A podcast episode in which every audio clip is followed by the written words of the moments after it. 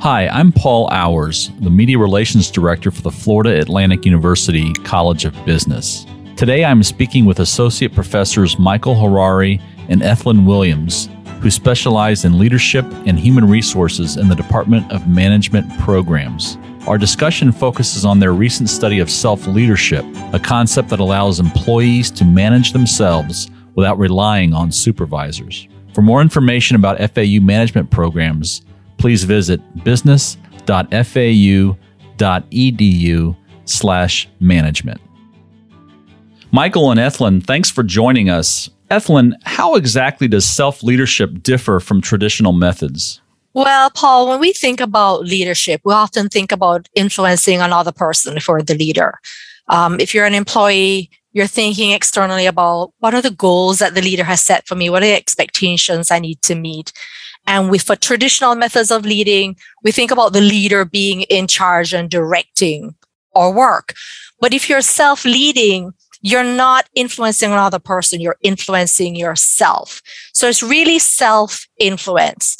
And so it's all about this internal source of leadership that really we use to achieve self direction and self motivation. So if you really think about it, we self lead in many ways every day because we make choices. For example, the choice we made to do this interview today based on the initiative to really just talk about what interests us.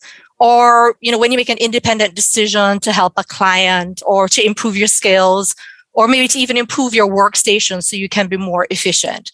So when you're self leading, you're using different strategies to really be focused and motivated in ways that maybe have you observing your behaviors so that you set goals that really help you to be confident about how you can achieve those goals. And then really thinking about how to really be a big supporter of yourself, right? Talking to yourself, cueing yourself, and then thinking of ways that make you feel like what you're doing is worthwhile. Fantastic. Michael, your research stated that self leadership is most ideal for extroverts. Where does that leave the office introverts? So, as Ethlyn alluded to in her response, there's different ways to self lead. It's not a one size fits all. Now, we can take those different ways that people can self lead and put them into buckets or categories. People can self lead by focusing on their behavior, setting their own goals, rewarding themselves. People can self lead by focusing on their thoughts, like visualizing successful performance in advance of performing a task. And people can self lead by focusing on the naturally rewarding aspects of their job. When we think about extroversion, there's a tendency to think about being outgoing and talkative. But there's much more to extroversion than that. You know, why are extroverts talkative and outgoing? It's fundamentally because they are enthused. There is a general tendency to view the potential for rewards in the environment. Extroverts are really good at that last type of strategy or bucket of self leadership behaviors I discussed. Since extroverts tend to be very positive, they have a very easy time queuing into aspects of their job that they find to tend to be very rewarding.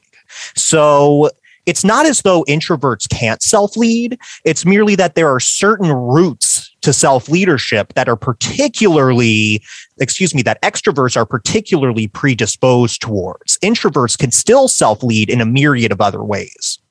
Ethlyn, how would a supervisor begin integrating self leadership into his or her workplace? So, as Michael noted, some people may be natural self leaders, but I think it's important to realize that the traditional leader has a role, right? Encouraging self leadership. They do this by delegating to an employee, assigning challenging work, or maybe even giving flexibility in how an employee designs their work.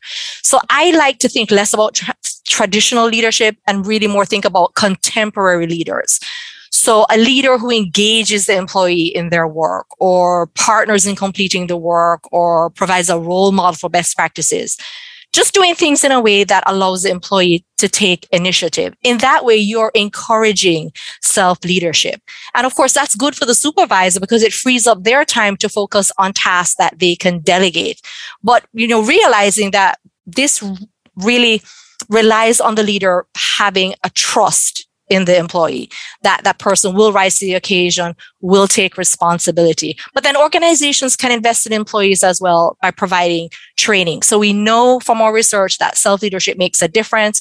People feel more confident when they're encouraged to be independent when they're encouraged to find better ways for themselves to work and get their jobs done.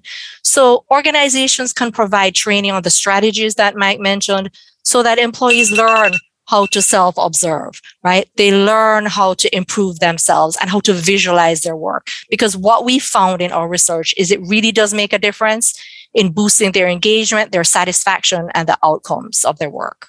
I can give you an example because Google is talked about a lot as a company that really embraces and benefits from self leadership, right? Employees have the flexibility to work in locations that they really enjoy.